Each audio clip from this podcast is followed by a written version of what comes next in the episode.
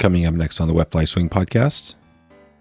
You know, I, I'm not taking pictures for that magazine I was taking pictures for, but we became super close friends. Like that was like a bond. And so we have done like before we end up buying a lodge together, we had done seven fly-in trips all around Quebec and Canada. Every year or two, we would go fly somewhere together, and we'd do these float plane trips.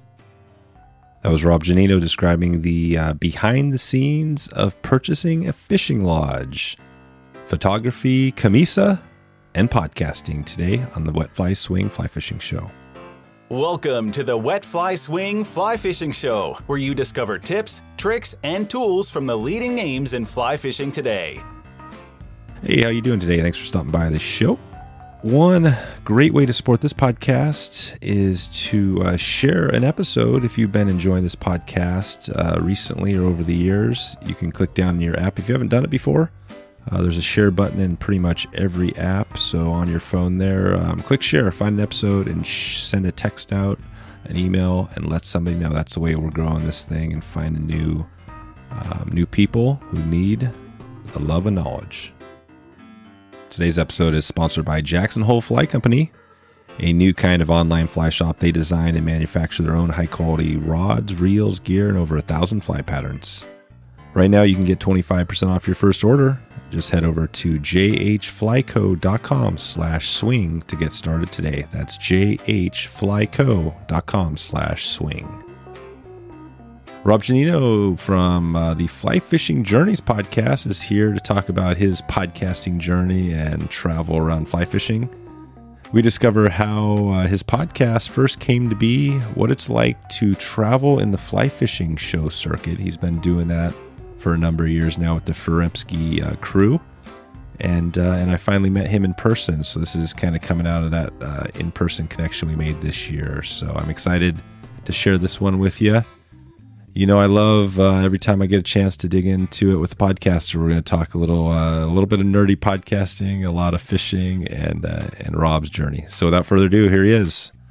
Here's Rob from FlyFishingJourneys.com. How's it going, Rob? Hey, Dave. I'm doing great, man. Thanks for having me on. Yeah, thanks for putting the time together here. We uh, we chatted a while back now. It was um, one of the fly fishing shows. I guess it was Denver. We we talked, and you had a cool booth set up, and we were like, okay, um, we want to do this. And it's taken us, I don't know how long, like six months, right? Something like that. Yeah, just yeah, six months, and uh, I definitely appreciate you coming by the booth and and just inviting me on the podcast. I love the wet fly swing. You do an amazing job, man. You're absolutely crushing it. So nice. I just really appreciate the opportunity to come and uh, chat with you about some fly fishing. Yeah, no, I appreciate that. I think that uh, it goes both ways. I'm always like on the lookout trying to, you know, kind of get the word out to our folks for new podcasts they haven't heard about. And you've obviously you're not new. You've been out there a while. You've been doing this. Um, you know, like how when when did you start the podcast? It's been about four years now. I was uh, I did the fly fishing show circuit two years in a row, uh, two complete circuits, so seven shows around the country for two straight years, and was set up for another seven or six as they do now. And then obviously uh, we had this big pandemic, so nothing happened last year. But I ended up doing four this year, and uh, we'll be doing probably all six again next year. So wow, we're kind of four years into this. And the shows are when you get into these shows, because I love the shows too. what's the bit the thing you really love about doing those? Just uh, you know for the fly fishing show I, you know i love actually doing the podcast there and you know meeting all the celebrities and having a chance to interview them right at the show. Um, it's kind of like a family. It's like a three month tour. So mm-hmm. you know i'll go for a weekend come home and then maybe go for two weeks and come home. So you know at the end of the show season we kind of say like it's like a family. It's like the fly fishing show family no kidding. Because you know we all leave and then we all meet up again in the next spot and uh, you know we go out to dinner afterwards and you know we talk fishing all day and you know relax and enjoy each other's company at night and yeah and uh, it's kind of hard to beat. You know it's it's really like a, a great lifestyle. It's like a three month. It's a huge commitment, um, massive commitment, which is why I just did the four this year. But um, really want to you know, jump back in there for the full show season next year. But I, I just yeah. love it. I just love it. What is it when you do those shows? You know, you go and this is like the, the, the fly fishing shows, which are all around the country. you do them, and what do you? I mean, obviously, just being there, connecting with people is cool. But are there things you see like the return for your the actual podcast when you get in there? Are you trying to kind of track that to see how many people or new people are coming to it? Yeah, you know, you, we had mentioned that, and uh, I'm not crazy anal, you know, anal retentive yeah. about uh, or yep. super analytical about you know checking every single person that That's comes good. through. But you know what I do like is when people come by the booth and you know I was in the elevator one time and I was talking to Tim Cammisa's, a great friend of mine, oh, yeah. and and we were just rapping and there was someone in the elevator with us and the guy goes, "Wait a minute." Are you Rob Giannino? I'm like, yeah, yeah. He's like, from the Fly Fishing Journeys podcast. I'm like, yeah, yeah, yeah. He's like, wow, man, I really enjoy your show. And Nice. You know, so that type of stuff when somebody comes by the booth and you know they say, you know, you had mentioned some people go back and listen right from the beginning, and yeah, you know, I, that's what I did. I went back and I listened to the whole catalog, and you know, they say that at the booth, or that's really you know exciting for me. Or if if I have a, a friend on, like my friend Maddie from Iceland Fishing Guide in Iceland, and you mm. know he was on the podcast and you know, he had mentioned that two or three people heard him, or however many people heard him, uh, you know, on the podcast, and uh, said they wanted to come and you know fishing with him in Iceland. So those are the types of things I, I, like to track more than anything else. Yeah, yeah, and that is the best. That's that's it. You're hearing, hearing from people directly, listeners of the show. That's that's awesome. So yeah, so uh, you know, there's a bunch of different ways. I'm always thinking. I love just the podcasting, hearing about you know your journey, right? Your your journey on the on the podcasting, yeah. right? It's pretty amazing because. Um, it's a lot of work, you know, whether you do uh, one podcast a month or whatever, you know, it's still yeah. a ton of work. And, and, uh, and so you're doing it and you've been doing it for four years. What do you find, you know, do you find that it seems like a lot of work or does everything come pretty smoothly to you?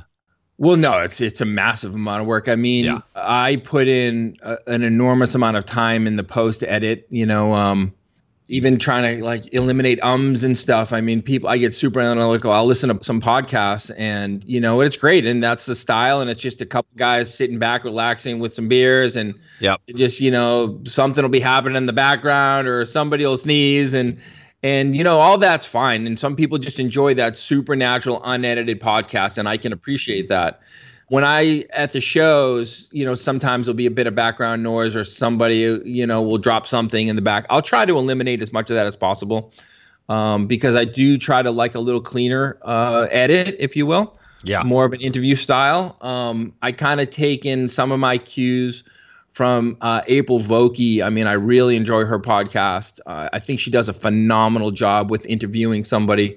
They really dive into the history or the, you know, that. Um, that background story, if you will, of the person.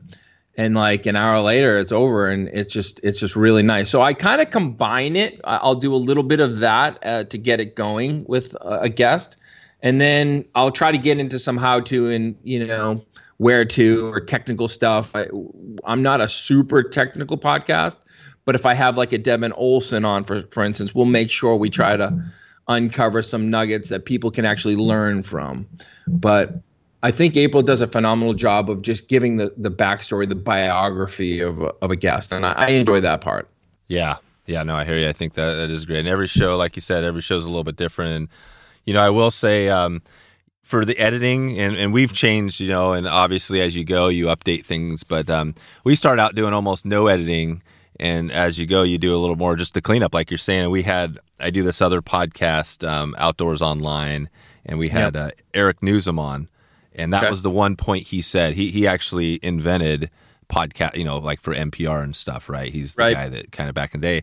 And he said that he said your I asked him the question like what is the number one thing people can do to make a better podcast and they said, you know, number 1, every second, every minute you put into editing makes your show that much better, right? I would be embarrassed to tell you how many hours I have. Yeah, well, I put into editing. I don't want to tell people because it's crazy. That, you know how many hours I edit. I mean, if I start editing a podcast at the beginning of a day and I'm done by the end of the day with all the graphics and stuff, I feel like I've accomplished something. Yeah, yeah. it's it. like an for me, it's an all day process. Yeah, that's good. I don't know if you found that with like all because I know you do like a zillion like post production you have like your little clippets where you can see like the waveform bouncing yeah. in the yeah. social media. I mean i think that is super pro man. That is so cool. I know. That that is the one thing that is the you know and it does take time but i'm the same. I mean Yeah, I mean, I could see that. You could take easily. You do an hour long episode. It could take you, you know, four hours, right? Depending on what you do. Yeah. Plus, you add a blog post. You got to write that. You got to do research. Plus, you do, you know, all the other stuff you're talking about. You add some audiograms. It, it's all, you know what I mean? That's Yeah. And, and that's part of the thing where for me, I've struggled with that a little bit because I want to do everything at the top level.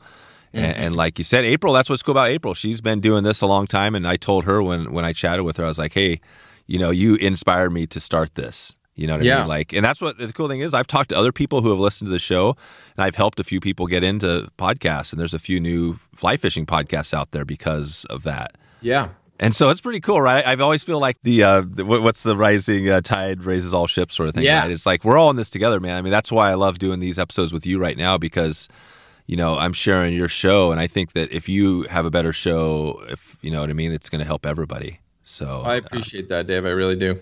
Yeah, and uh, but yeah, no, I think the connection, you know, obviously in person was awesome. But I, I want to, you know, for you, I want to go back because I always like to do this just to hear your story on fly Yeah. fishing. So so let's take us back really quick. And I know you're in the Northeast now, but talk about how you first got into fly fishing.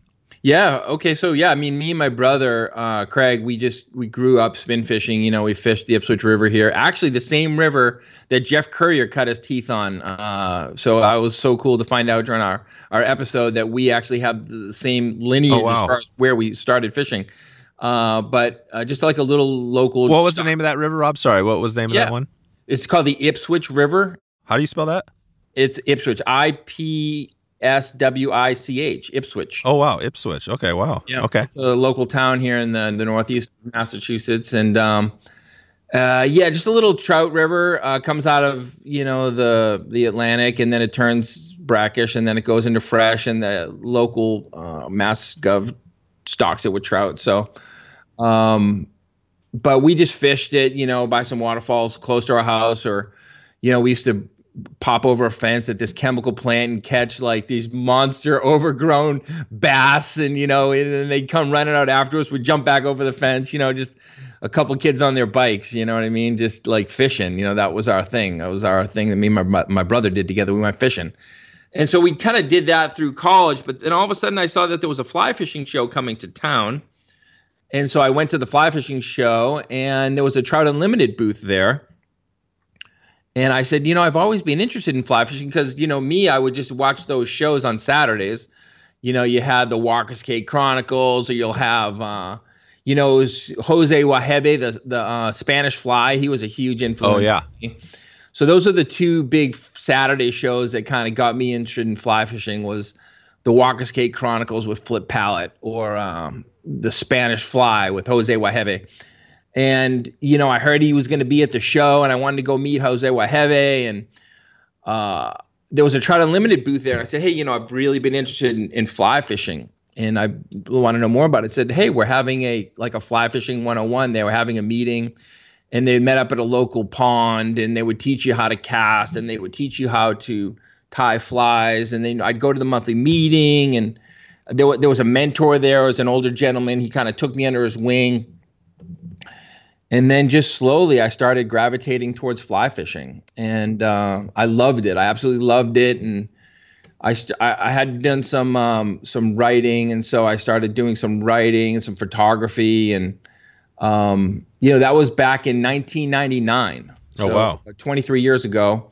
Um, and that's kind of how i cut my teeth. I, I went out to western mass. They had this big giant trout unlimited kind of weekend like a annual get together where they're going to have their annual meeting of all the different chapters and then we're going to fish. Um, it was on the westfield river at a place called indian hollow and i brought my camper there with my wife and my young boy uh, tyler. He was probably three or four at the time. And uh, we pulled up and it was late. It was like 10 o'clock and everyone had everyone had been sleeping. So I waited. I didn't want to set up my camper. Uh, so the next morning, when it, the light was on, I started walking around the campsite. This beautiful Indian Hollow was like a, a big giant grassy knoll. And I found this one little cul-de-sac, and there was a couple tent sites set up. And there was this space where I thought I could put my little pop-up camper. Yeah. And uh, I said, "Hey, do you mind if I put my pop-up camper here?"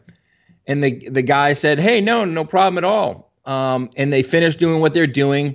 They got their their fishing gear and they went fishing. I said, "Wow, that looks so fun! I wish I was with them right now." And they left the coffee. I said, "Hey, by the way, there's some coffee on the fire. Help yourself." I was like, "Well, that was super nice." Uh huh. And you know that guy ended up being one of my best friends forever. Oh wow. From that meeting. No kidding. Yeah, yeah. So we end up uh, fishing the rest of our life together to this day. Wow, and that's and that wasn't Tim Cammisa though. No, no, no. uh, that wasn't Tim. This was back in this was back Oh, in right. like 99, 2000. I met Tim about 4 years ago. Yeah. Um, you know, Chuck Furimsky, the director of the original director of the fly fishing Yep. show, the director of the symposium, put us together. You know, Chuck invited me to come down to the symposium, the fly tyers, uh, the, the international fly tire symposium that happens the weekend before um, Thanksgiving every year. He asked me to come down, and he ended up putting us in a room together. So Chuck introduced Tim and I Oh wow. and we ended up rooming together a few years back, and uh, we became really close friends, like a brother. That's amazing. Yeah, it's uh I love these stories because for me, you know, obviously I've interviewed a lot of these people and Chuck for I've had, you know, Chuck and Ben Furimsky on and, Yeah. and Chuck told the story which really goes back to almost the TU, right? He started Yeah. the first one. It goes way back then where he took over I think the spot. I can't remember exactly right, but there was the old show, his first little show in the back. yeah, Yeah. at the Seven Springs. Exactly. Yeah, you know, you know the story.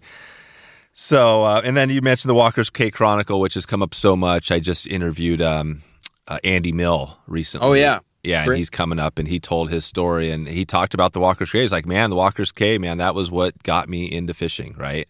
Yeah, Flip Pallot. Yeah, that was amazing. Just the the whole energy of that show was just in just invigorating. Yeah. So, so no, this is great. I think that, um, in, you know, and now you're you're still you're in uh, Boston, right?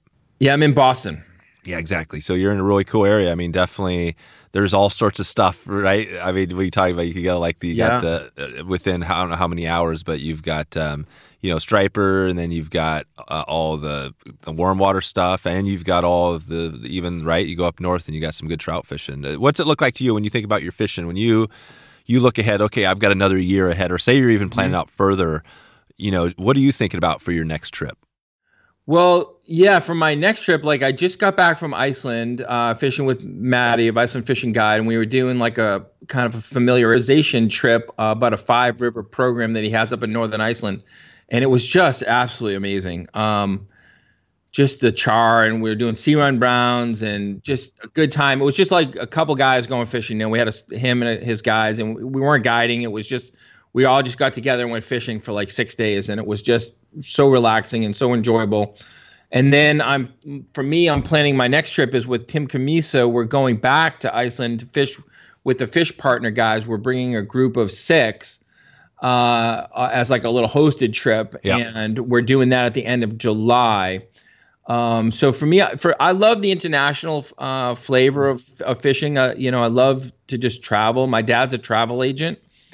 Wow. Uh, I've been a, been a travel agent my whole life, and uh, he kind of got me hooked on like travel, and so we've always kind of gone places. I just I just love experiences. I think that's more important than stuff. I you know you hear about different things, and you can spend money on stuff or you can spend money on experiences, and I like to spend money on experiences. So, um, but I mean that's the international stuff. I mean locally here in the greater Boston area, like I cut my teeth in the Rangeley Lakes you know so the magalloway the Cupsuptic, uh, the rapid river. I used to fish with aldro french of the rapid river.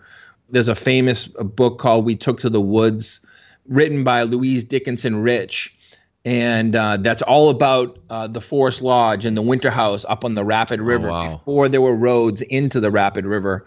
Um, it's the you know the same exact place that um, you know the gray ghost was created by carrie stevens. Yep. it's like they carrie stevens and and louise dickinson rich as they were like peers. They at the same time period in the in the you know turn of the century time period. And um, that's where the gray ghost was actually f- uh, formulated by carrie. Used to you know fish it for the you know the the landlocked salmon Oh, yeah. chart up there. So up in the middle dam and lower dam.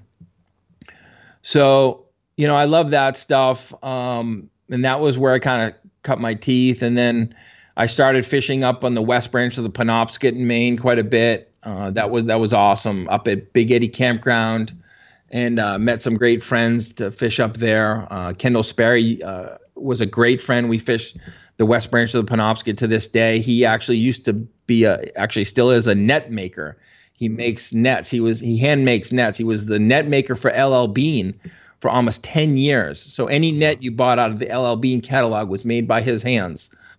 So um, he's retired from that. He's a pastor now, but he still does a very fine selection of nets that he, he does like on a one-off basis. So so there's that. There's New Hampshire. Uh, there's Western Mass is the Deerfield River. I fish quite a bit, um, but I can I can go chase stripers up around Plum Island, and the Cape you know Cape Cod, Martha's Vineyard mm-hmm. uh, would be where I would run for some striper fishing. But for me, I, I do love to travel. So yeah, that's it. That's so cool. Your dad was a travel agent because that's just that's it. I mean, travel for a lot of people is something they want to do, but maybe they don't, you know what I mean, have the uh, feel like they have the time, the money. But you've actually made that a priority, and you've said, you know what, I don't need stuff. I want to actually get experiences. So yeah, and yeah, it's really a good reminder for all of us, right? That maybe maybe you don't need a brand new car, and instead you could travel around the world. That might be a cool way to do it.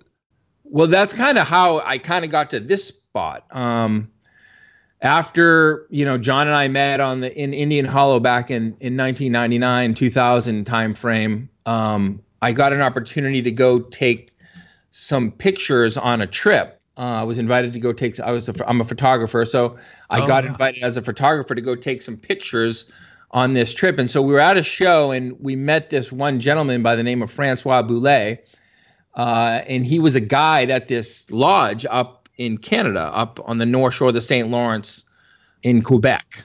Yep. Kind of middle Quebec. I don't want to say northern Quebec because, like, northern Quebec, you're thinking like, you know, Ungava Bay and that type of thing, or Kuujjuaq, but it's kind of middle uh, Quebec, like you're kind of heading towards Labrador. And he was uh, a guide there and he showed us his program. So we were going to go up and write you know my friend was going to write an article and i was going to do the photos. And i ended up bringing john the gentleman i, I met at the indian hollow. We became good friends and and uh, he showed us the most incredible time. It was kind of the first time i ever did this kind of adventure travel. We actually did a float plane ride in and you know we he was such a great guide. He knew this one corner of this pool that we were actually trolling at the time, and I had my rod out on one side, and John had his rod out on the other side, and Frank had his rod all with like streamers on the back hmm. out, down the middle. And he would be trolling us along. He'd be standing, and we'd be, you know, sitting. And he said, "This corner up here, we're going to triple up, guys." And we're like, "No way!" And uh, we got to the corner, and boom, I hooked up. And Frank said, "Wait." Frank or Francois, we call him Frank. He said, wait. And then John hooked up and he said, wait, wait. And then two seconds later, Frank hooked up. So we had all three, uh, three wow. of us on. Um, it was like one of those trips, like you, you connect with your guide and you become friends beyond like the trip. Yeah. So many times that happens, you become friends with your guide beyond the trip.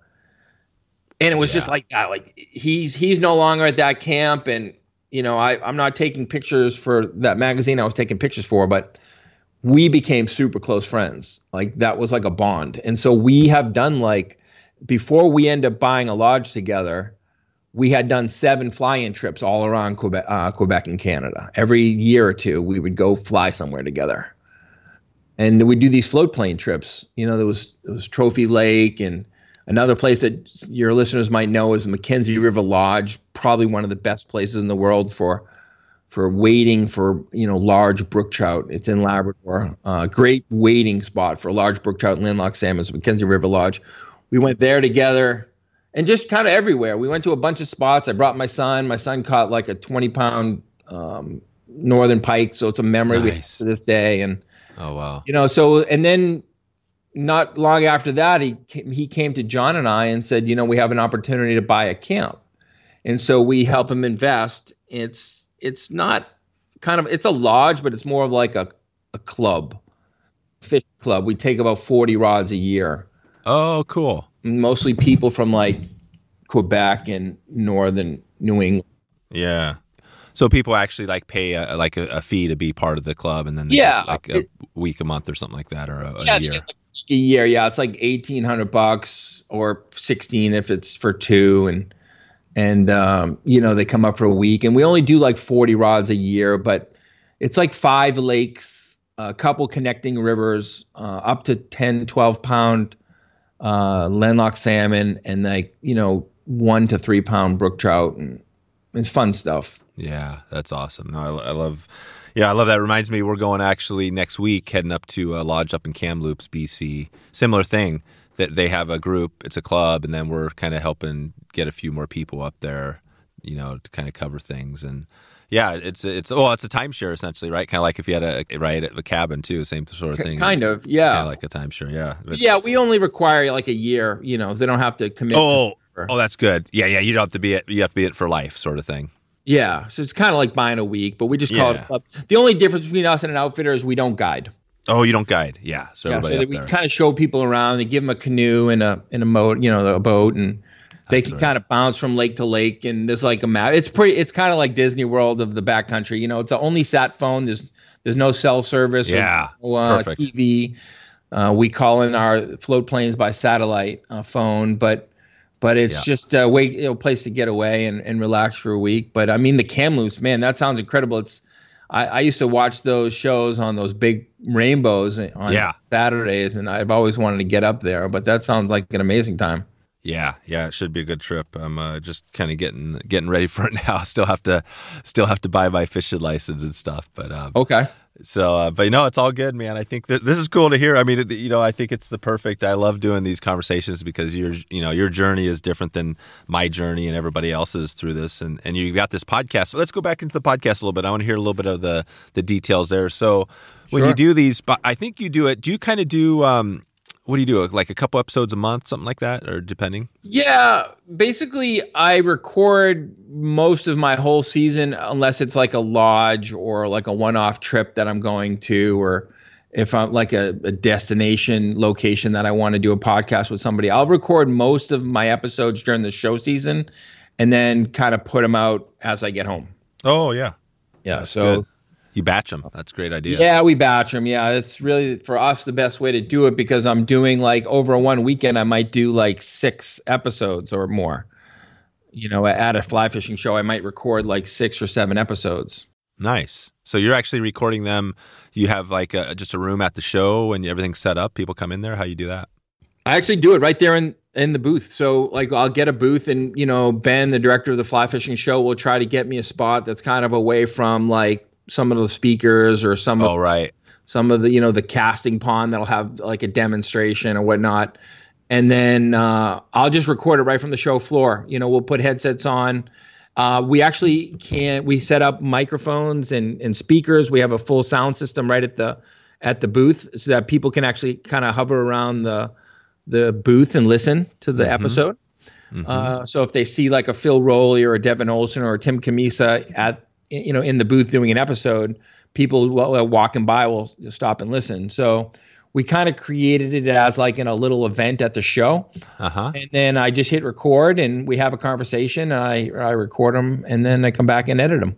That's it. Yeah, and I, I always forget that that you do all of your episodes there, which is cool because you've got basically the you know some of the best celebrities right in the game. They're they're all there, and so yeah. You, and are you getting your so like for next year? Would you would you have like a more um, similar guests, or how do you do that? How do you because right, don't they, doesn't he have the same sort of people each year? You know, he, he does. So like if it's like a Landon Mayer or a Phil Rowley, you certainly don't mind uh, doubling up. You know, doubling up. You know, because you can talk about different things. And one yeah. might be, you know, might be techniques. One one time might be where to, might be story, might be. We might talk about his newest book. Uh, but we get authors, you know, the authors will a lot of times rotate. We'll get fly tyers. Every show has different fly tyers. But, you know, I'll meet people too. They'll come to the show specifically to be on the podcast. Uh, so if they're local to the area, if there's somebody I want to have a conversation with, they'll show up to the show just to be on. Oh, cool. The podcast. So that's right. Um, you know, we do vary it, and it seems like there's always new people in in the marketplace as well. So yeah, um, yeah, we haven't run into that too too bad yet. I'm sure. Yeah. Eventually, and you know, you're teaching me about this Skype thing here too, so we're learning from each other. Yeah. Um, I, I probably will do more. You know, I was always hesitant uh, based upon the quality, but you know, listening to yours, uh, there's certainly no lack of quality. You know, I've tried at the beginning. I tried some online recording, and I was just finding like that whole VoIP sound not yeah really advantageous to a listener. So yep, I hear you. I love the live. I love the I love the dynamic of looking in somebody's eye, um, and kind of playing off each other's conversation. Uh, but certainly, you've proven this model to work. So I'm not opposed to in the future, you know, looking at doing some stuff like this. Yeah, no, that's great to hear. I think that you know, I think like you're doing it, the best audio is to have in person for sure, and you get that look. And yeah, ours is just a little different. I, I found since I'm an audio guy, I've always found that I just just the way I've done it. So I actually, whenever I do in person, I have had a, a few that I've done on Zoom, yep. and I just find that I don't. It just doesn't, um, you know, it's okay, but I'm just not quite as comfortable. So I love just the audio only, and I've just, very cool. Yeah, I've kind of kept doing it that way, and but no, it's it's good, man. Uh, and Phil Rowley, obviously, you mentioned your people. I mean, we've had Phil on. I think now he might have been. He, I think he's been on our show like four times. Yeah, and and he's, he's a ham. Just, yeah, he, he's he's the man, and I. And no, he's actually, a man, but he's also a ham. he is, yeah, he is, yeah, yeah. And I, you know, Phil's awesome. But uh, so we're going up to this thing up in BC with him. And, yeah, uh, that. and, that's awesome. And that's the cool thing. So give me this. So on Phil Rowley, you've had him on your show. Um, what do you remember? Give me something about his. Uh, I'm not sure if you guys had one or two podcasts, yeah, but do you remember I, anything that sticks out? Well, I, I remember totally fanboying. Uh, he was like one of my early guests. It was actually at the fly tying symposium several years back, uh-huh. and he was sitting down in my seat, and all I could hear was the music from the new Fly Fisher in my head. You know, because I was totally fanboying. I mean, in addition to you know the Walker's Cay Chronicles and the Spanish Fly, I would say the new Fly Fisher would be the oh, third uh, yeah. uh, most uh, influential you know TV show or media that got me into fly fishing or learned about fly fishing after I was in fly fishing, and so I know he's one of the you know one of the major guests, and he does a lot of the Western stuff out there with them. So. Yeah when he was sitting in my booth, I had to like I was like I, I can't believe Phil Rowley is right there. So it was, so I think that was probably you know you eventually get over that you know and they're you know, we're all just kind of cool guys hanging out and fly fishing. But I think early on when I was podcasting, I think having Phil um, on my episode was super cool. Um, you know, just the Stillwater stuff is balance fly and you know uh, when I was with the Trout Unlimited when I first learned how to fly fish, I mean, that's what we did. It was at a pond, and I learned how to fly fish on a pond. And we used to go fly fishing for like, you know, rising trout to midges in ponds. And so it's like a huge, I think it's like one of the biggest mysteries in fly fishing is how to be an expert at fly fishing in Stillwater. It's like a mystery to me. There you go. This is so good. I think I love that you said that because I'm going to go up next week and it's a still it's literally a Stillwater class, right? Yeah. It's it's like he's teaching and and that's why these courses are so good or, or like going to your podcast to listen to Phil or whoever because you know they're the best and if you're going to up your game, they're probably going to save you. You know, if you can't do the guide, right, the next best thing is probably to listen to somebody like Phil yeah. or learn from them and uh, and so you're doing it well. Tell me about your podcast. So let, us dig in a little bit deeper on this. So you have you know you do these episodes from the show season, and um, you know I mean what is it? Are you doing these for like how, how long is typically an episode, and and how are you? You know, I mean, when you get into it, it just seems like a challenge. Sometimes is asking questions, right? Yeah. Like how do you get the good questions? How, how do you work that? How do you know what to ask? Well, I'll go. Um, I'll go over to Joan, who runs the angling bookstore at oh yeah at Ben's show. yeah, and I'll be like Joan Flagler. Okay, now this is Joan. This is Joan Flagler, Tim Flagler's wife. Oh, I didn't know that was Joan. So Joan runs that. That's Joan in there. Yeah, oh, yeah, amazing. Yeah, Tim Flagler's wife, and uh, uh, you know, I, you know, I might have, um, you know, Landon Mayer before I knew Landon Mayer, or you know, I might have, you know, an author on. I'm like Joan he's going to be on my podcast tomorrow. Can I borrow a book? because nice. I can't, you know, I can't buy a fifty dollar book every time I have somebody on my podcast. Right. So I'm like, can I borrow this book for ten minutes or whatever, or you know? And I'll just do my research. You know, I think, you know, the guys will be going out at night, and, you know, and I have four podcasts lined up, and you know, maybe two people I've never met before. And I'll just have to stay home, or I'll come home early. I'll go grab a quick dinner and come home. They're all going out late yeah. I will literally go home and scour the internet or or you know when I had you know Joe Humphreys on, I had to go watch, you know, Live the Stream. I hadn't seen it yet. So I actually had to go home and watch the movie. Um, so I think it's just a matter of doing your research, and especially when I'm lining up four or five or six in a day, you know, I'll be at my booth sometimes with my reading material, or I'll be, you know, on on the internet, you know, and I'll take notes and I'll write my notes on my phone or I'll write them on a piece of paper. And um, you know, obviously, I, to do a good podcast, I think preparation is is key, yep. and especially if I'm interviewing some of these um, celebrities that I haven't met before. Like now, I could sit down and interview Landon. I've interviewed him twice. We've had dinner. We, you know, we've spent a lot of time together. It would be very easy for me to sit down and kind of dive into a podcast with him. But when you're interviewing somebody like uh, Charlie Craven, who you've never met before, you've heard yep. he's this phenomenal fly tyer, um, you know, and I don't know a, a, a bunch of his patterns per se. I literally rely on you know materials like books and the internet to you know prep all my questions. Today's episode is sponsored by Fishhound Expeditions, taking you to remote Alaskan wilderness trips. These trips that Fishhound has going are not your local, typical uh, stay at a lodge sort of resort trips. This is your out in the wilderness, floating down a river in a raft, um, sleeping on the beaches, out with the animals, the fish, mousing for trout. It's got it all. We're going to be putting together a trip uh, in a couple months here.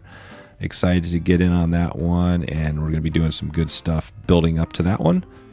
Mousing for trout, salmon. If you want your Alaskan experience, uh, Adam and the crew has it going at Fishhound. You can check in with them right now to get started and find out all the good stuff they have going you can head over to wetflyswing.com slash fishhound right now to check it out and uh, and find out how to get started on these great Alaskan amazing remote wilderness trips. Again, that's Fishhound, F I S H H O U N D, wetflyswing.com slash fishhound to find out more information. You support this podcast by clicking over through that link to Fishhound. Uh, what are your when you look into your past, and I'm not sure if you know all this, you know, data or just from what you think. What are, do you have a few top podcasts? Do you have some that maybe got resonated more or got more downloads? Do, do you have any idea there? Yeah, I mean, I think Jason Randall's has done super good. You know, uh, I, I think it's more just the most recent ones. You know, if you look at the numbers, I mean, the catalog has grown. You know, so it's hard to to compare like one now from one like say three years ago. Right. Uh, just because you know there's so much more exposure to you know fly fishing journeys, and there's so much more exposure to what I'm doing on social media, or or just the growth of you know every year we grow. So yeah, I just think uh, they layer on each on each other more than anything else. Yeah, definitely. So yeah, I'm just looking back at some of your recent ones and and it looks like some of these were not. I wonder, like for example, the Steve uh, Day was he was he a show? Was that a show interview? You know, I actually did um, a podcast with him live at his uh, lodge. He, he, had, you know, an outfit. He has a pack station out west. Oh yeah. Unfortunately, he's had some, you know, uh, some difficult situations as of recently with the pack station. But yeah. Uh, it's an incredible uh whole situation there we i went out me and my son went um on a 25 mile horseback trip into the Sequoia National Forest to hunt my first golden trout. Oh wow. I had never caught a golden trout. I actually tried to uh gosh, I want to say how many years ago, but many years ago, me and my buddy tried to go up into the uh, golden uh, not the golden trout wilderness, but up into the eastern Sierras on the oh, eastern side. Eastern side, yep. Yeah and uh, we were told that we had to bring a bear can. So it's like one of those cans that you pack in to pack your food. Oh yeah. And my buddy, he's like a rebel. He's like, I'm not bringing that thing's too heavy. But to get you know to get our license, we had to say we were going to bring one. So we're hiking up. We had done probably half the hike straight up the mountain. We're almost there. Uh, we saw a ranger coming the other way.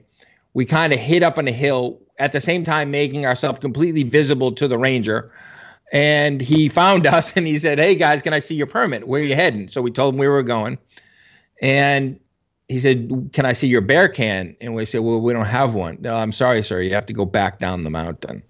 Oh. So he turned us completely around, and we went back down the mountain. we ended up going up into a different trip up into the um, I think it the Baboon Lakes, like five lakes. Incredible fishing, but they were mostly brook trout and rainbows and maybe some browns, but no goldens. But it was just one of those amazing trips in the backcountry that me and my buddy did. But we didn't get any golden, so I've always wanted to ever since then. So I actually met Steve Day of the Golden Trout uh, Wilderness or Golden Trout Pack Trains um, at the Pleasanton Fly Fishing Show a few years back, and we said, "Hey, let's do a trip." And so we, me and Tyler, my son, drove across country, and we went to his pack station. There was like twenty something horses and mules and we packed into the Sequoia National Forest into the Golden Trout Wilderness, which took us most of one day to get in. And then uh, when we were there, we had to do another three hours, basically straight up. It's kind of like you're in Yosemite National Park, very similar yep. uh, type landscape. Big trees. Trees and rocks. Hard, Giant know. trees, right? Giant sequoias are monsters. Those are like you could drive a car through them. Yeah, the, those that was like the trees, but the rocks was like that that big those big granite rocks like El Capitan. You could see that like almost everywhere. We had to go like straight up the thing, and we went into there's two little rivers, uh, Volcano Creek and Golden Trout Creek. Those are the only two purebred golden trouts in the world. The, that's where they stock the rest of the golden trouts from. I think there was like a story oh. of like eight fish they moved in a bucket over to the eastern side. They put in the lakes, and that became the rest of the golden trout population on the eastern side. And those are the same strain that was put out into like Montana and stuff. But but like we fished in Volcano Creek for those six inch beautiful pure strain golden trout. Yeah, you did. You did. And I see that you got some cool photos. I'll put a, obviously, we'll have a link to your website uh, that has all of that. And I love you mentioned the Bear Can. We actually have one of our sponsors is the Bear Vault, which is okay. that. Yeah, which is exactly that. I'll, I'll love to tell uh, Grant about that because. Yeah. Yeah, there's these places where obviously you have to have a bear can, and uh, you know, or the bear. And I've heard even the Northeast, especially up there, there's some pretty uh, really aggressive bears, right? They, they so you got to be careful. Have you have you had any bear encounters over the years? Um, you know, was that that trip that me and my buddy did? Uh, that was in the in, in, California. On that trip alone, he told me at the bottom, um, you know, if we see a bear, which we probably will, whatever you want to do, don't run. You know, whatever you do. Yeah. And so, just before we saw that ranger, we actually saw a huge brown bear and as soon as I saw that brown bear, what's the first thing you think I did? I, I ran. I ran. you did. You and ran. I, like you idiot! I told you not to run. So, uh, uh. you know, the the black bears up in the northeast, you know, they're just kind of mull across. Little guys like like dogs. Yeah, they'll just mull across the road. I mean, you certainly don't want to spook uh, a cub, or, you know, spook one that has cubs mm. nearby for sure. But yeah, um, you're not worried about them they're not gonna bother you. They're gonna kind of head in a different direction. They say up in the Northeast, uh, the guides, you know, say they would much rather see like an angry bear than an angry moose.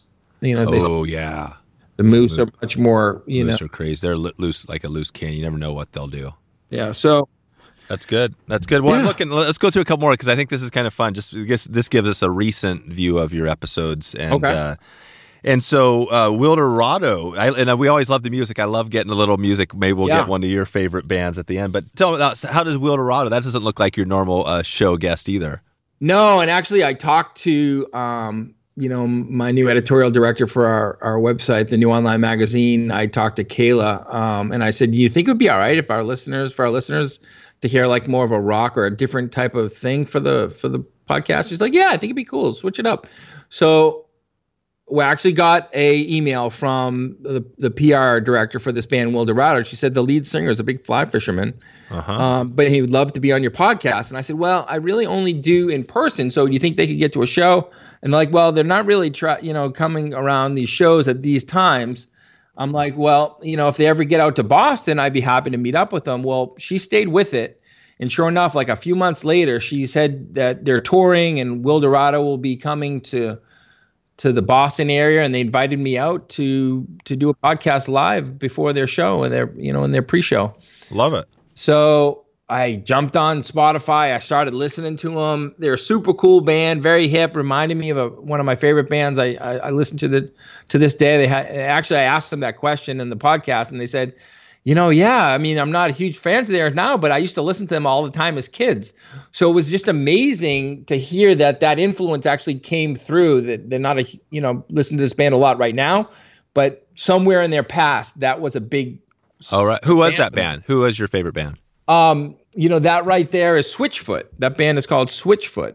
Oh, really? So Switchfoot, you used to love you love Switchfoot, and then they've also ha- been influenced by Switchfoot. They said, yeah, you know, when we grew up, they grew up in uh, Texas and in Oklahoma, and that was like a band that was like very local to them, or that they were, you know, they would listen to. But, um, but yeah, so it was super cool, and so we went out and we did that, and they they invited me to stay for the show and they're just a super cool band. I mean, I love their music, and it was like I told them in the podcast. I said, you know, this is the type of music that you know you can listen to like once or twice through, and you can already be you know, you know jiving with it. You know, it doesn't yeah. take you ten times through like some music does. Even some of my favorite artists, when they put out an album, I have to listen to it a few times before I start, you know, jiving along with the music. But this music kind of just jive, you know, jumps on you right quick. And yeah, uh, Wilderado is a cool man. I would recommend anybody check them out. There, and I enjoyed their show. Their live music is awesome.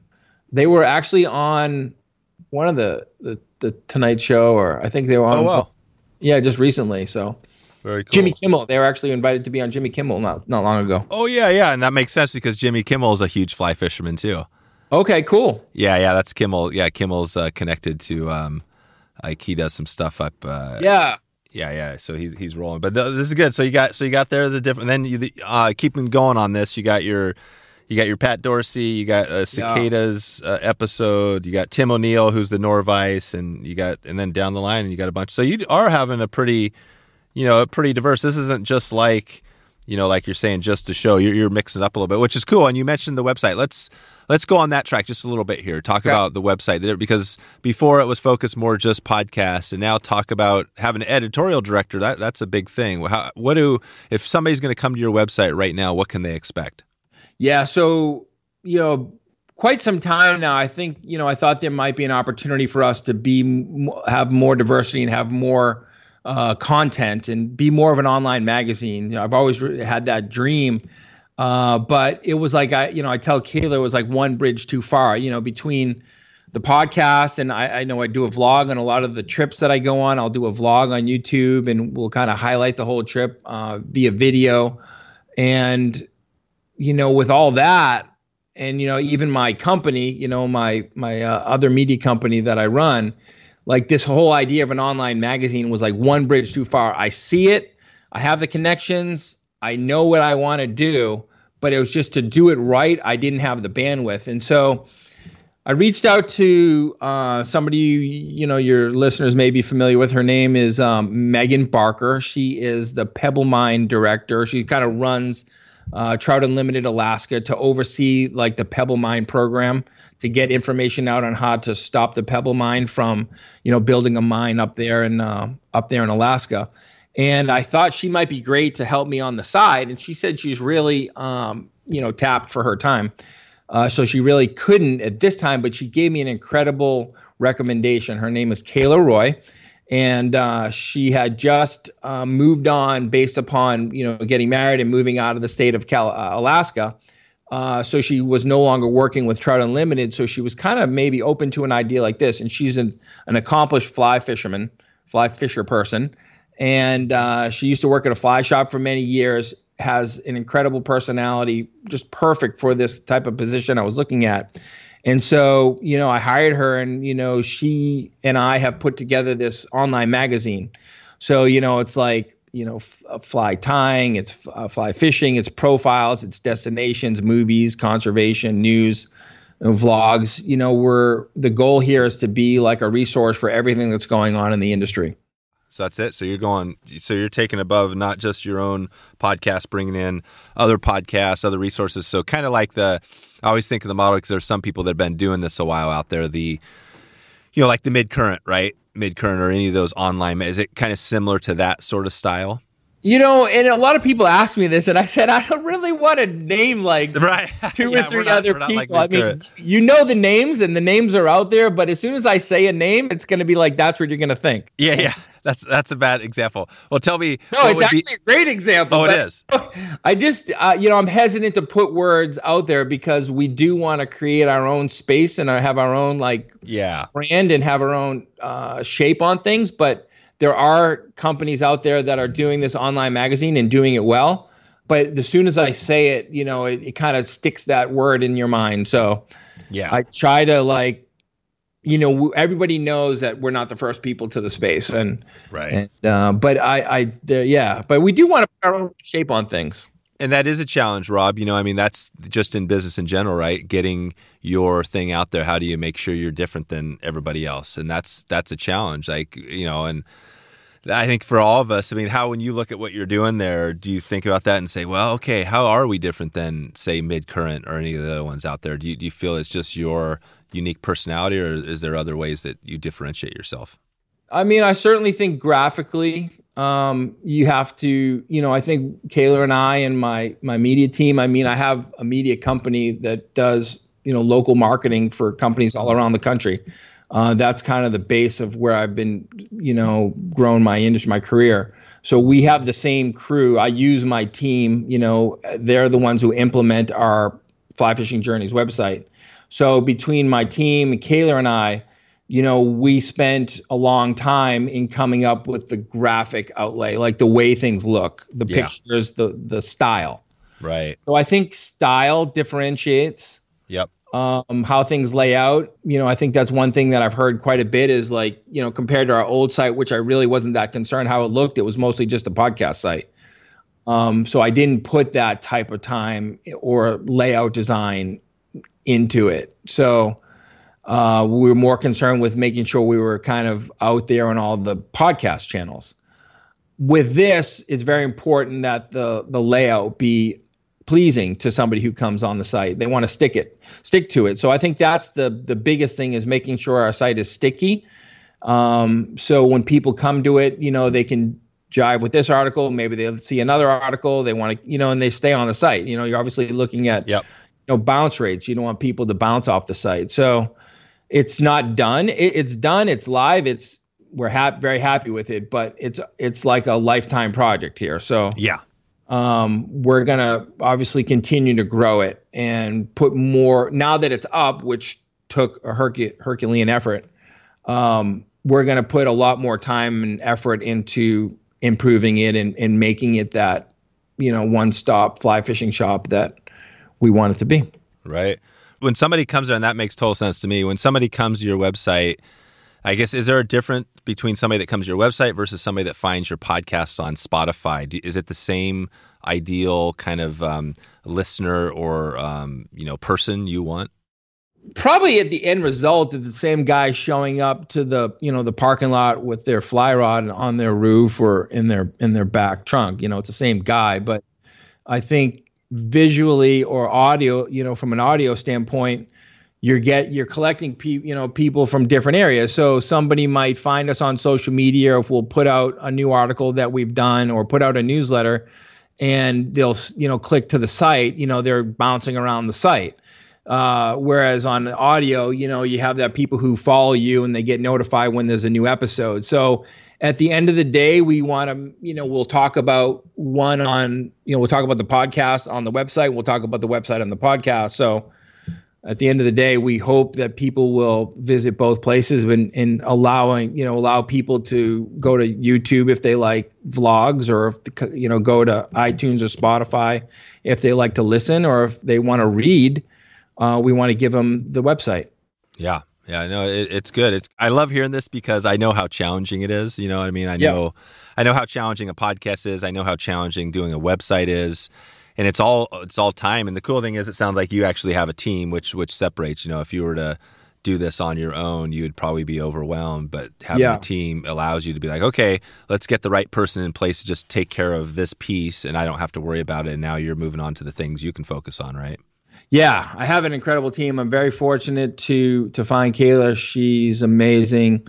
Uh, she's traveling with us to Iceland uh, and with Tim uh, this July. Uh, she's going down to do a story in the Bahamas for, for us. Her and her husband are going down to do a story for us in the Bahamas in November. And she's actually going to be, her and her husband are going to be part of our uh, team that goes out to Northern Iceland next June. So, you know, we've got all systems go here. We're fully, you know, engaged to move forward and, and um, kind of help. We like to fish ahead. You know, that's one of the things I think, you know, so what differentiates us, we like to fish ahead of people. Um, so like I just got back from a trip to Northern Iceland with Maddie of Iceland Fishing Guide. So we kind of fished ahead. We did the research, we took the pictures.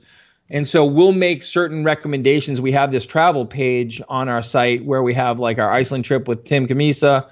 And then I just loaded up a Greenland trip that I'm doing with Ben Furimsky in August. And then I just loaded up next uh, June's uh, Iceland trip with Maddie up to Northern Iceland for the sea runs. So we like to fish ahead. We don't want to ever make a recommendation or or say, "Hey, where should I go?" and like not have been there. Right. So that's kind of like fly fishing journeys. It's all a journey, and we want to make a solid recommendation to some places we've been.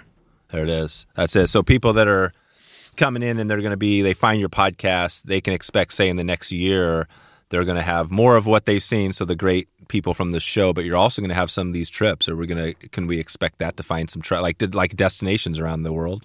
Yeah. So very limited. We'll, you know, we've got three up there now, but you know, who knows how many there will be? Say maybe a dozen. You know, we, we just went and fished with, you know, the Tarpon Caye Lodge down in Belize, and those are incredible guys. And you know, Ben and I went down there and caught a bunch of permit and and you know we'll probably load up a trip like that you know just because people are asking us you know where should i go? Where what should i do? Like and there are some you know some places you can go and it's amazing and some places you can go it's, it's maybe not as amazing. So we want to make sure we'll be able to point people in the right direction. Yeah perfect. Good well we're gonna we're gonna wrap this up pretty quick here. I just had a couple of um, random ones that i want to take it out of here Sure. And yeah, and you mentioned so we, we talked. I'm glad we talked about the online magazine because that was something. Um, one thing is just on the tech. I'm curious. Some people might, like I said, I'm always interested in helping people maybe start a podcast. So let's talk about your in person. So people come in. What is your tech? How are you actually? What microphones are you using, and how are you actually Sure. recording it? Sure. Yeah. So we go through the system. So I have like a, I think it's like an eight channel board. So, okay.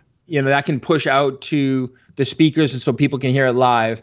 And at the same time, I feed it back into, uh, uh, what is that? The H5 or H4? Oh yeah, the Zoom. The Zoom H4. And I record out of that. And then I have like Audio Technica headset mics. I think the headset mics, I've tried the handhelds Yep. and, you know, you get a lot of pinging and popping Yeah. because people are moving around and banging them. Um, it's hard Yeah. to keep, you know, have them hold it straight. So uh, I just do the headset. I basically, you know, put that boom right at the right spot for a guest, and it's the Audio Technicas. Yeah. Audio Technica. got Cool. four of them, Nice. so I can go up to four people at a, at a time. Yep, and it zooms and you and you record your audio. Does so your audio comes into the Zoom, or, or do all four go into that Zoom recorder? You know, I don't break them up, so Yeah. I mean that's a little bit of a challenge, uh, but it's just one less step in the post. Yeah, you got one, so it's all on one audio file. Mm-hmm. Yep, there you go. So I guess that's the thing. As long as you get things right, you're all at the same level. You don't have to worry about adjusting. Yeah, I mean, I guess that's the benefit of what's been happening the past couple of years is like, you know, people are doing like high tech TV, you know, I'll see anchors on TV, you know, on on like their home, Yep. you know, Logitech camera, you know. So it's like I think the the need for this total HD or like the highest level of quality production is kind of uh, a little bit of the thing of the past. I still like a high quality production, but but I think people are, you know, I think content is king. If you listen to Gary Vee, don't be perfect, just get it out there. Yeah, there it is. Don't be perfect. I'm, I think that's probably about where we're to leave because, you know, it is. That's the struggle is that people sometimes don't start something because like, oh man, it's too much work. Even fly fishing is a great example. I just heard Yeah. from a listener the other day. It was like, man, you know, he was thinking about really not getting going, but he was like, you know what? Uh, because he seemed so hard. But eventually he just bought it, went out and bought a Redington outfit, and now he's got like a new, like, he's all in. He's all into fly fishing. Yeah. So if I think fly fishing and audio and the the production is actually similar, where there is a little bit of a learning curve, but you can just do it. Just grab a if you had to grab a phone, record yourself, and just to get started. Yeah. Nice, nice. Well, Rob, um, well, you mentioned a couple things. I'm going to just go one random here. You mentioned a. Uh, we talked about Cammisa. I'm not going to dig into Cammisa anymore because he's, uh, you know, everybody loves Cammisa. His style is good. But um, I'm curious about uh, the the, uh, the camper. So, you, do you still have the pop up camper, and is that something yeah. you guys are still driving around the country? We sold the pop up uh, quite a bit ago. It was like my dad's. He handed it down to me, so it was kind of on its last leg. So that was a bit ago. But we do have um, a tow trailer. So it's uh, one of the bunkhouses because we have three kids. So we've got a four person bunkhouse in the back and a push out queen from my wife and I on the front. Um, and we just enjoy that. We, you know, we're thinking about maybe getting a drivable, but yeah, I went and sat in one and you know the kids have to buckle into the couches and you or you have to sit at the table. So oh. i think it might be a little bit more you know in your mind how amazing it is rather than being amazing. So yeah. It's not like you're going to be going down the road like hey we're all we're all just running around the camper uh, yeah. you know. Well i heard you can't even go and like lay in the bed. It's illegal. Oh wow. Yeah because they have to be buckled in. So you know if they ever you know have to stop short or move quickly you know they need to be in their seats. So uh, I think we have a suburban, which is a pretty spacious back. So I think I like the tow trailer a little bit better right now. So if we get a new one, might get a new tow trailer. But plus, I think uh, you know I do like just putting it down, you know, and then just driving around in the suburban after we get to where we're going, rather than you know if you get the camper you know you either have to tow like a jeep or or you know not really all the way get fully set up. You know you can get set up but then you have to drive around your camper to go see stuff. So so that's always the biggest challenge i think if you're going to have a drivable rv or a tow trailer. Yeah I, that's I, I, hear you man because yeah we have the same thing. We got a camper and it's like oh man w- would it be nice to have one of those drive behinds and so what is your camper? So your camper how many feet is it it's 28 with the Oh wow, yeah, you got a monster. So you got this big guy and it's got like you said the camper up front is one of those ones where is it a fifth wheel? No, it's just a tow trailer so we hook it up to the Suburban. Oh right, Suburban, yeah. Yep, and then um we you it has a bunkhouse which is tough to find but something that was really high on our list you know, because otherwise, you know, you might have like one or two kids and a decent, and then the other one is like on the, you know, on the pull-out table or, or pull-out couch. Oh, oh, so you're saying you actually have bunk beds for each? There's like three. There's three bunk beds. There's two bunk beds. Yeah, so there's four full beds. Oh wow, four full beds, right? Well, they're right. full. They're twin. You know, they're full four twin beds. Twins. Yeah. Oh wow, so you've got I got you. You got two beds. So there's four on each side. You got four fully, uh, well, two bunk beds, but four beds. Yeah. So the whole front of the camper is a bunkhouse. Oh, that's amazing. Wow. Yeah. The kids love it. Oh, it's perfect. Yeah, yeah, that's really cool. Okay. So now I'm getting what's the, what's the brand? What's the name? because there's a, there's only a few like really yeah. big brands. So it's a KZ Frontier. It's an older one, but it's KZ. Yeah, KZ. I heard about them. That's right. Uh, I'm always trying to figure. I was talking to some other camper folks. We we're thinking about maybe doing something else as well, but uh, you never know. Yeah. Any any family with kids I really recommend pushing through and finding a bunkhouse rather than dealing with like a queen and like maybe two yeah. bunks and like a third. If they have more than two kids. Now, if you have two kids and you had one bunk in, in the cabin, that's fine. Yeah. But more than two kids, you need a bunkhouse. We have one of those little. We have like it's a, a Jayco. It's but it's like the Baja, so it's like oh shacked up a little bit. And actually, to be honest with you, I remember we were getting like, well, do we need this Baja? You know, it's like higher. And but I find thing we we sometimes we're more off the grid. And uh, right. man, I, I took it down this road and it was kind of crazy. It's a twenty footer, so it's not super huge, but it's still big yeah. enough. And man, I'll tell you what, I was glad I had that clearance because I took a big dip, and luckily oh, we didn't. Yeah, we didn't trash it, but um, so I guess that's a, there's a reminder insurance, right? So insurance, yeah. what, who's your insurance provider? Because if I would have trashed that that day without insurance, other camper would have been screwed. For sure. Yeah, I, I kind of beat mine up when I took it up to the West Branch one day. It was a guy's weekend. I took it up there and that last road and the Golden Road heading up to the West Branch is all, you know, potholes and dirt. And I went a little too quick and I, you know, I, I kind of put a, a few little dinks and dents inside, but it's yeah. fine. But you do, you have to go super slow if you're on a dirt road. Nice. Now, now I hear you. Yeah, that's that's it. All right. Well, give us, uh, Rob. Just we're gonna take it out here. Just one last one here on the the top fly. We've got this little challenge we're doing, which is kind of asking everybody, Okay. kind of what's what's your top fly, and then we're sending them out to uh, wetflyswing.com slash top fly, and then it's a real easy way just to enter what, what you think based on the, our guests. So you're you're we're gonna add your fly to this mix, and then Okay. people we're gonna give out, give out a bunch of fly boxes with flies loaded up. So Sounds so let, let's hear what your so your top fly. I'm thinking northeast. So if you're going trout fishing, what is that fly that you if you only had to pick one? one fly. do Okay, so it can be any style. anything you want. Yep, it could be anything. Just um yeah, what is that fly? If you can only have one. Uh, tungsten beadhead pheasant tail nymph. Yep, pheasant tail. Good, good. Sorry, that's just so.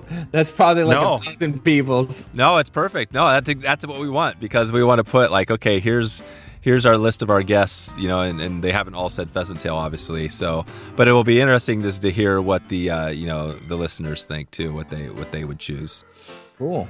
So there you go. We got you in. So we got the we got the pheasant tail. We got the tungsten. We're good to go. Um, yeah, man. Anything else before we jump out of here? You want to give a shout out to your podcast or anything else you guys have going? Yeah, man. I just want to give a shout out to the Wet Fly Swing podcast because you guys are absolutely crushing it. I mean, you guys, the the frequency that you put out and the quality of your guests and the quality of your production, it's, it's really well done, Dave. So I really appreciate you having me on. Definitely. Thanks a lot, Robin. We'll keep in touch with you and hopefully see you at the next show. Sounds good. So there it is. Wetflyswing.com slash 341 341 will get you some links, uh, some show notes, and probably a couple of videos, maybe at least one video there. I don't think uh, uh, we uh, have uh, too much in the music end for this one, but uh, but check it out anyways.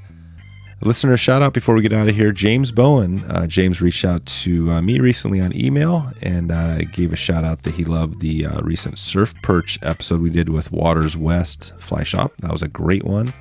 If you haven't seen that or interested in surf perch, you can check out that episode. Uh, thanks, James, for supporting the podcast and for taking the time to send me a message. And uh, definitely appreciate your support. If you would love to uh, also reach out and maybe get uh, an episode uh, of yours on the podcast, you can send me an email, dave at wetflyswing.com, or check in with me anytime on social media. Before we get out of here, just want to give a shout out to the Top Fly Challenge we have going. You can get a free box of flies from Jackson Hole Fly Company by just quickly uh, heading over to that page, wetflyswing.com slash topfly, entering your number one favorite pattern. You can enter either enter your uh, your fly that you have, maybe you have your own top fly, or you can select from some common patterns from guests that we've had on in recent episodes. This is uh, going to be a good one. We're going to be announcing this, and uh, the fun part of this is I'm going to be tying the fly, the winner of the top fly challenge, and uh, and we're going to be sharing it uh, on another uh, channel. So uh, so this will be fun to see how bad I am at fly tying.